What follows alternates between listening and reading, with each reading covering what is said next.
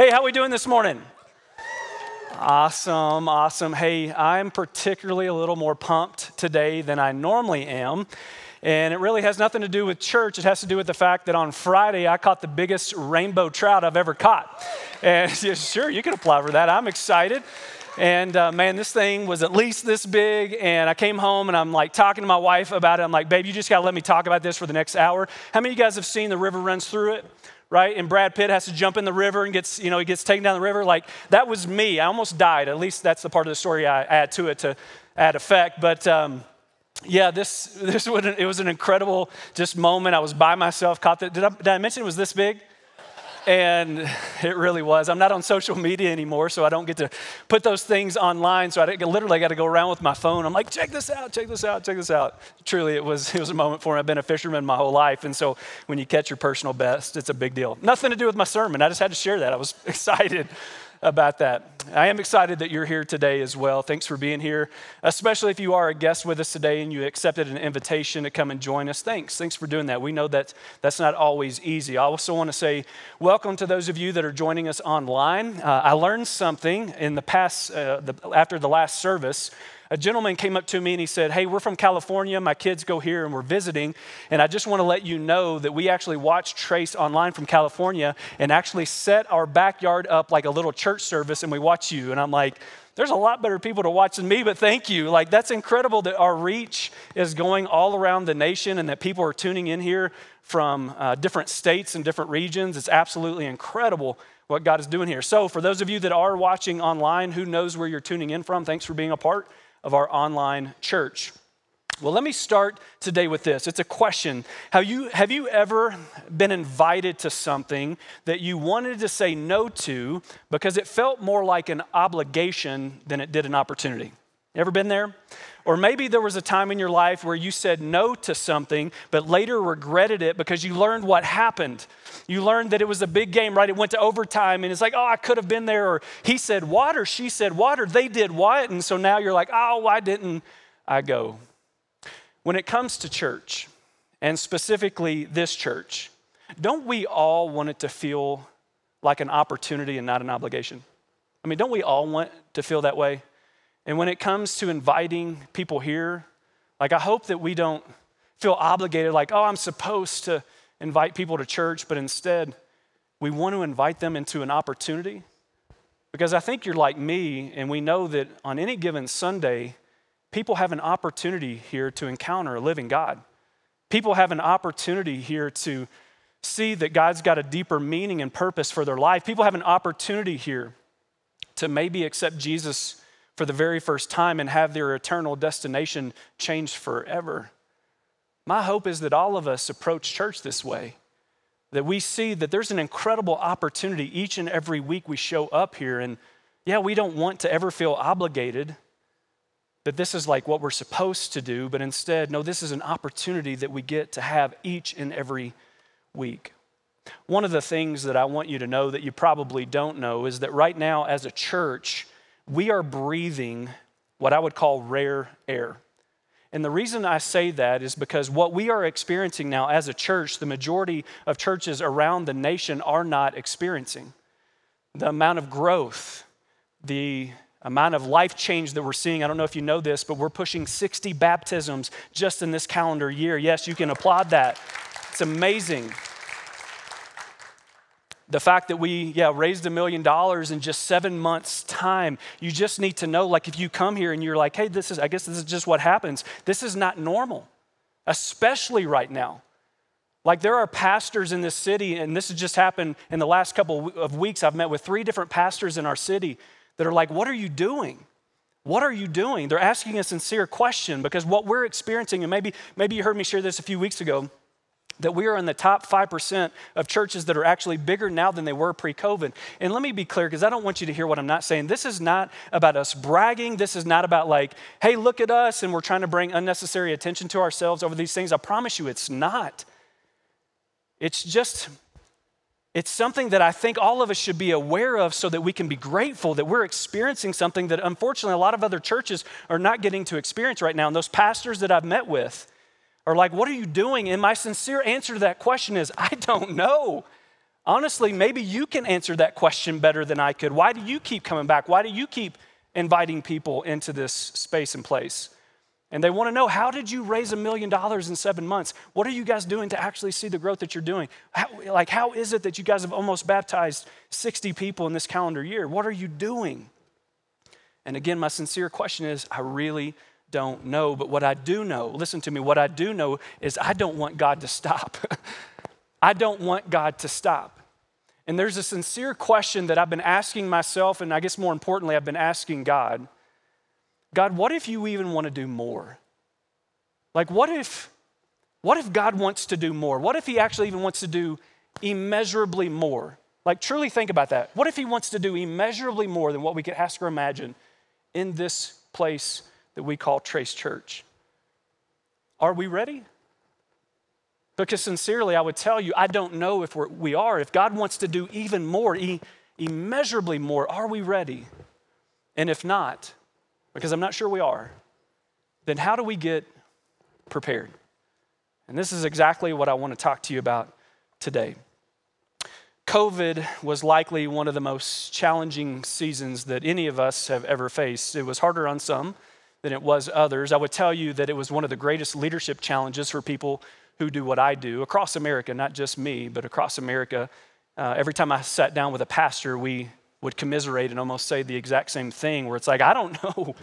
I don't know what I'm supposed to do next. I think this is the next wise decision that we need to make, but what you don't know is when you're in the midst of a pandemic that you've never experienced before, you make one wise decision, and that had two consequences that you couldn't have possibly seen, but it was still the right decision to make at that point in time.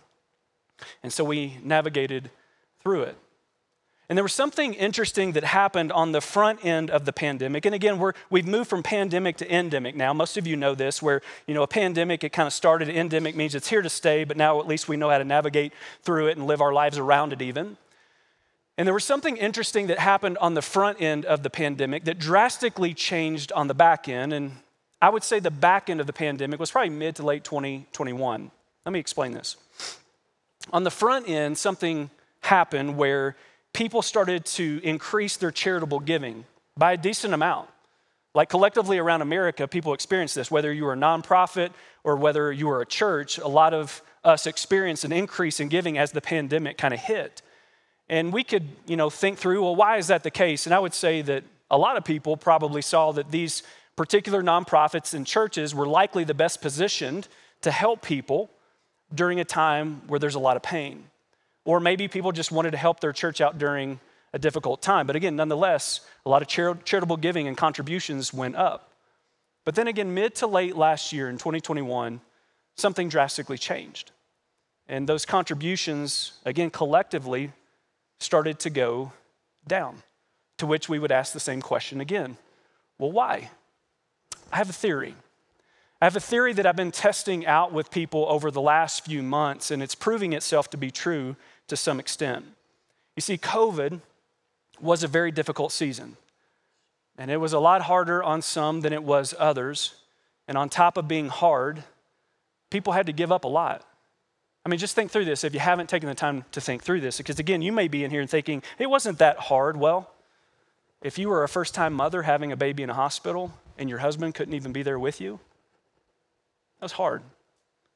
Think about all the kids that were graduating that didn't get to have a graduation or graduation party. Think about the weddings and the people getting married that couldn't even find a place to have it because they were shut down and people couldn't gather together. And just so you know, I did two or three different weddings in people's living rooms with about 10 people, and they were probably some of the sweetest weddings I ever did, honestly.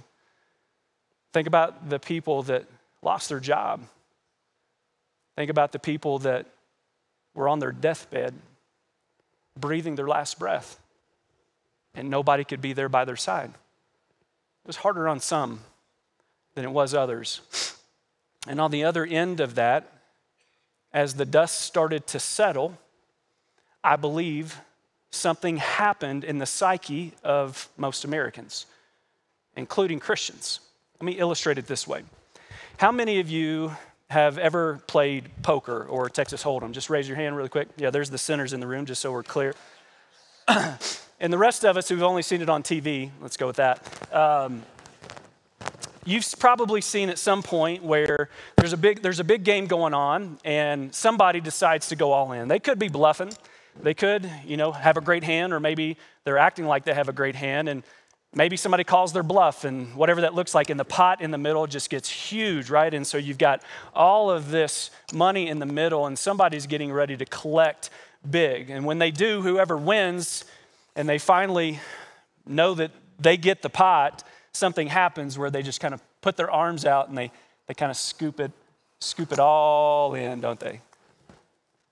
This is what I believe happened on the latter end of the pandemic. It was hard.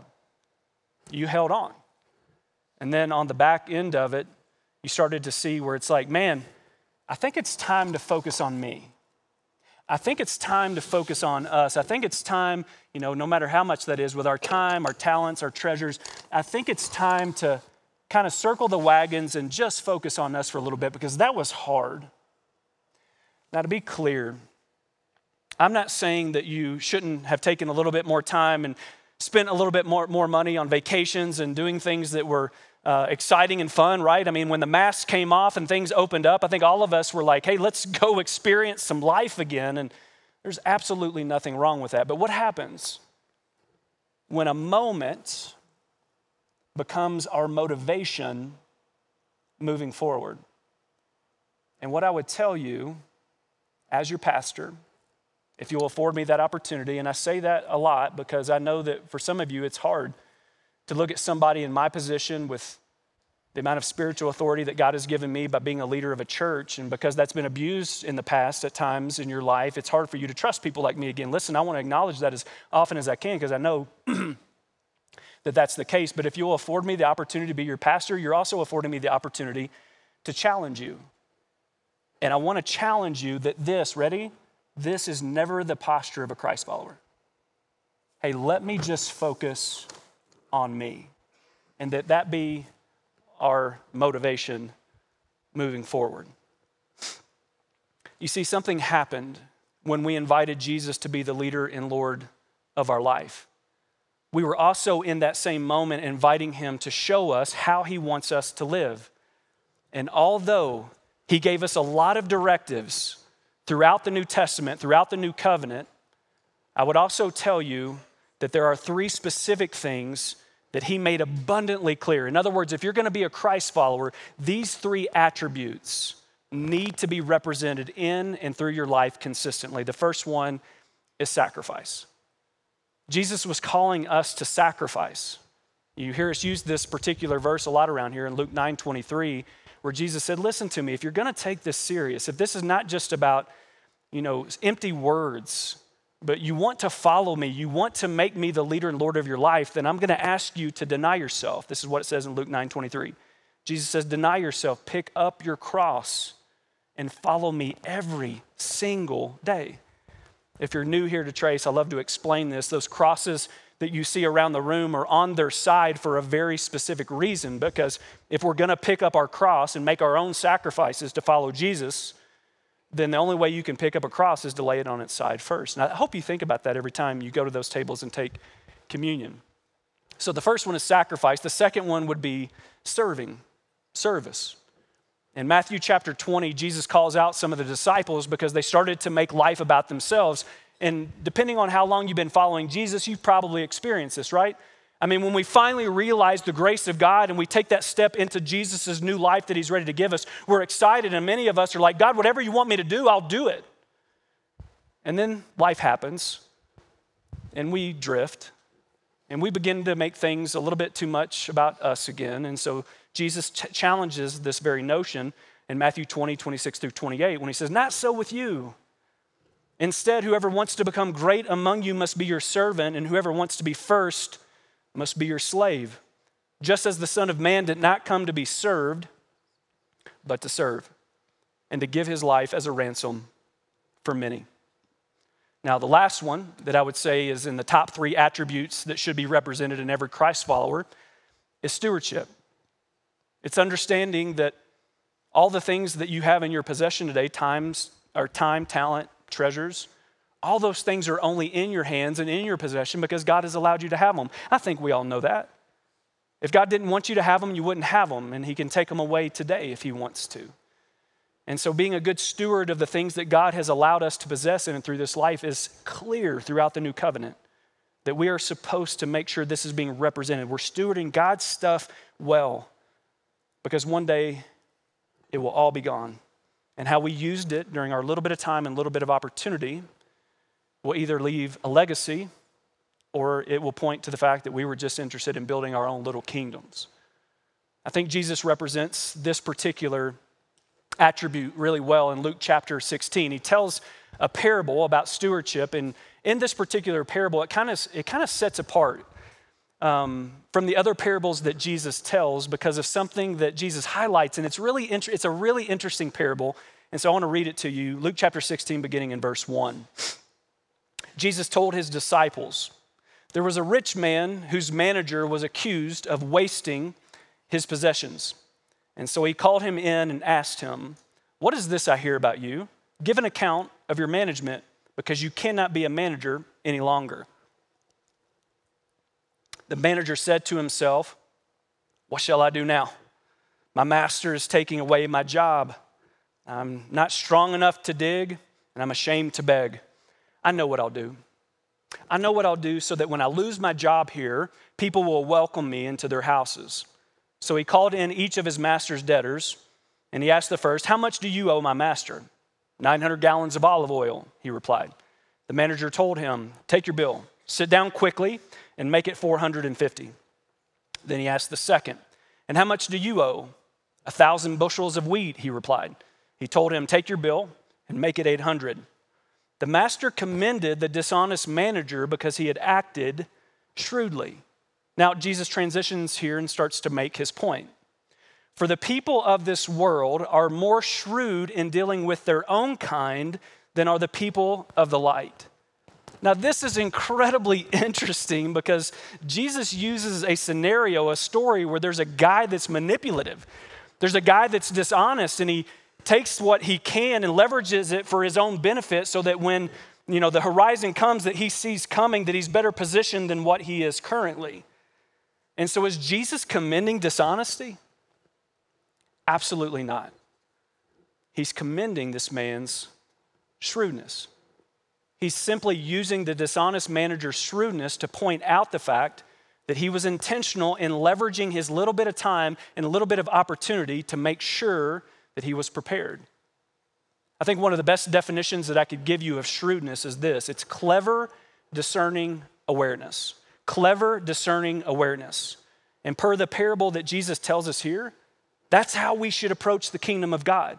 That's how we should approach stewardship, to be shrewd in how we're stewarding God's stuff, which means we need to be clever and creative in how we get there sometimes, discerning to make sure that we are doing what God wants us to do with His stuff and aware of the opportunities that we have in front of us because all we have, just like the dishonest manager, is just a little bit of time. That's it. And a little bit of opportunity. He concludes this way in verse 10 Whoever can be trusted with very little can also be trusted with much. And whoever is dishonest with very little will also be dishonest with much. So if you have not been trustworthy in handling worldly wealth, then who will trust you with true riches? And if you've not been trustworthy with someone else's property, then who will give you property of your own? So that brings me back to what God is doing here, like right here and right now. And this is an honest question that, again, I've been asking myself, been asking my team, and I've been asking God God, how do we show you that we are more tr- trustworthy? How do we show you that we are trustworthy in handling more? God, how do we open the biggest door we possibly can so that you will continue to pour out your blessing and favor on this church? God, how do we get prepared for immeasurably more? And the three things that I keep coming back to are greater levels of sacrifice, greater levels of service, greater levels of stewardship. Guys, what if instead what if instead of mimicking our culture, right? What if instead of mimicking our culture and wanting to pull everything in, what if right now, all of us collectively can see that God is doing something special here that we get to be a part of? And what if we just got behind God and said, God, whatever you need me to do, I am all in. Whatever you need me to do to get behind the blessing that you are already pouring out on this church. God, we want to invest our little bit of time and our little bit of opportunity for the sake of life change. God, we want to be all in on your kingdom. Your kingdom come, your will be done in Trace Church as it is in heaven. God, we don't need more stuff right now. What we need are more stories, more stories of people getting baptized right after they got out of prison. This just happened a few weeks ago. More stories of people stepping out of addiction, out of bondage, out of compromise. More stories of people giving Jesus another, another chance because they were so close to throwing in the towel. And some of you, this story is true for you, but you finally found a place where you felt like you could belong trace the greatest way that we can give our Heavenly Father, if you ask me, every reason He needs to pour out His blessing and favor in the life of this church, continue to, and to give Him more greater levels of sacrifice, greater levels of service, and greater levels of stewardship. I want to let you know that we have worked so hard over the years. These are things you just would not know. We have worked so hard over the years to steward your investment in God's kingdom through Trace Church, we have stewarded those things so careful. We have been so specific and frugal when it comes to how we're spending your investment. We take every single penny that you've invested in God's kingdom through this church incredibly seriously because we know for some of you, it came on the back end of a lot of hard work, a lot of sacrifice. And I just want to give you a couple examples. Maybe you don't need to to see this, but honestly, we take pride in this kind of stuff. You see this big screen behind me? It costs $10,000. I called up a friend of mine that works at a big church that happened to have a couple of these back in their storage, and I got it for 500 bucks. Yeah, you can clap if you want to, sure. I'm glad you enjoy saving money too, because I get excited about this. If you come to my house, I'll show you everything I bought off Craigslist. It's a true statement. The carpet that your feet are on right now, we saved thousands of dollars because we all got together and installed them ourselves. And so if you see one peeling up, don't judge us, okay? We're not professional carpet installers. See those sound panels on the wall? We made those. We made those so we could save the church money. When you go outside and you walk on that stained concrete floor in the lobby, we got a quote because you should have seen the floors when we first got here. We got a quote it was going to cost $20,000 to sand those down and stain them and seal them. And so I went and rented a commercial concrete grinder and came in here and did it myself. And then a bunch of us got some stain and sealed it, you know, stained it and sealed it and saved the church $15,000. The seats that you're sitting in right now, my wife and kids sewed those. No, that's way too bad.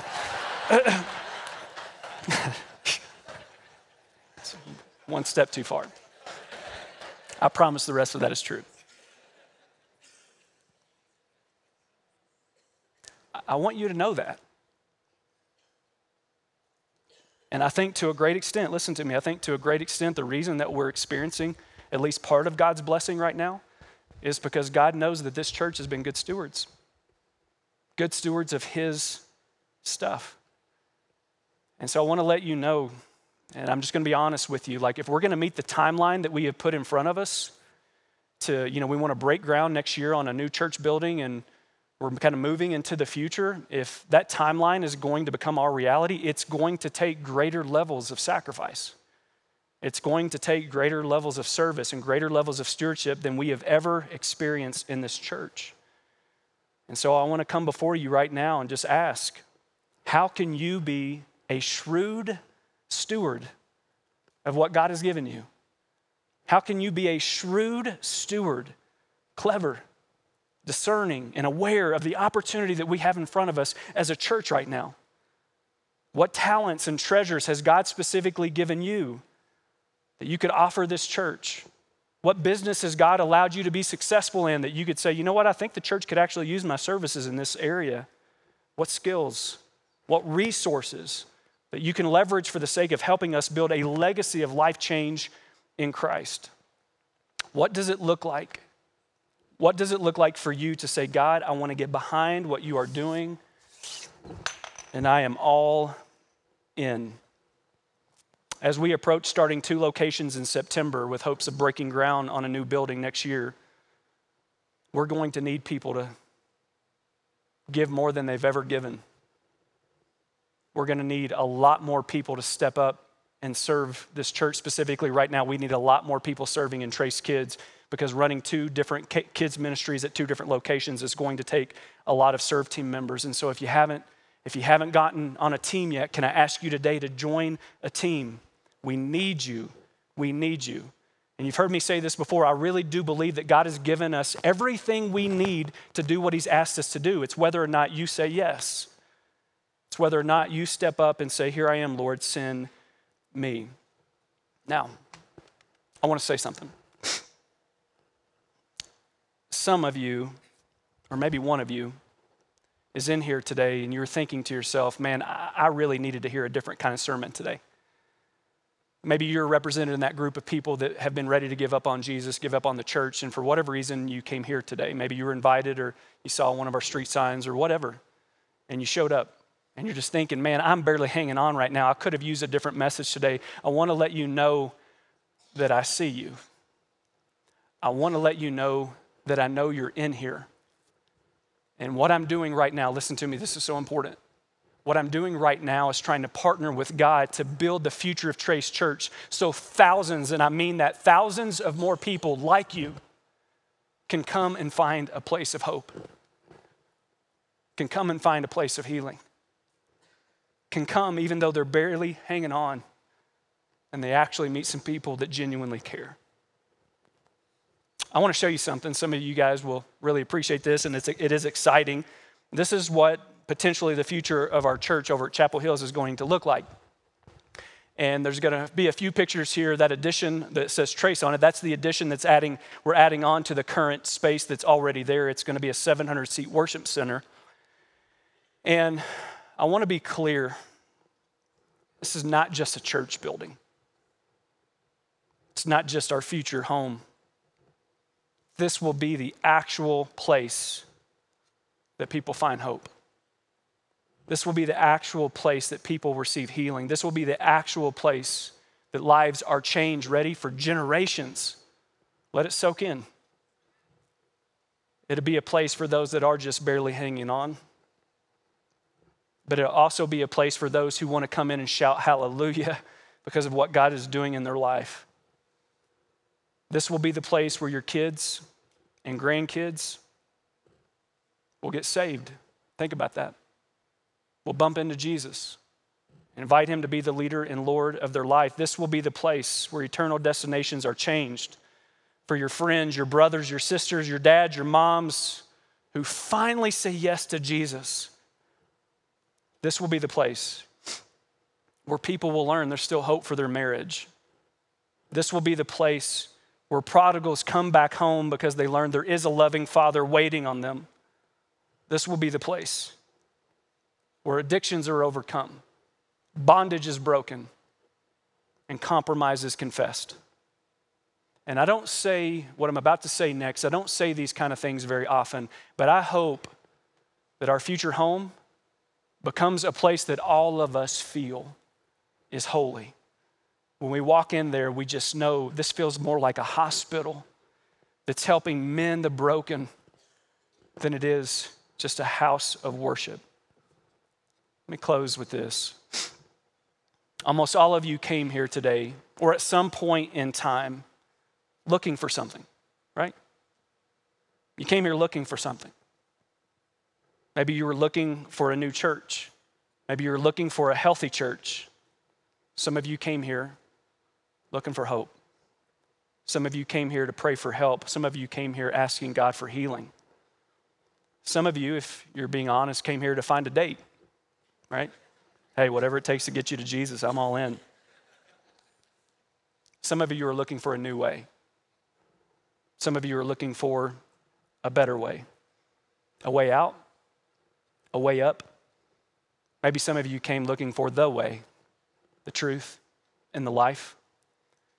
Some of you still don't know what you're looking for or don't know who you are looking for or haven't found what you're looking for. Hashtag Bono. Some of you came here looking for answers, while others are itching to ask questions. And yet, here we all are. All of us. Here we all are together. Our journeys to get here looked very different. What we came here seeking, probably not the same. And regardless of what it was that got us here, I pray that our motivation, our motivation moving forward, is to remove every single obstacle we can to get people to Jesus. Because if we can get people to Jesus, information becomes transformation. Jesus can do things in people's lives that I would never claim to do, which is why, as often as possible, I just want to present it and then get out of his way. Let me say this. This is my second closing. I fully believe fully believe to the bottom of my toes that there's going to be a day at the end of my life where my breaths become less frequent, and I know that time is coming near. And then there will be that moment where my eyes begin to shut for the very last time. And after they shut, I fully believe that it will only be what, what feels like seconds, just a split moment where my eyes will open once again and I will be in the presence of Jesus. And I imagine taking that first breath for the very first time, and what I see in front of me is so amazing that every bit of service, every bit of sacrifice, every bit of stewardship that I attempted to give to God in this little bit of time and opportunity that He has given me will feel so inadequate to what I now see before me. His promise fulfilled.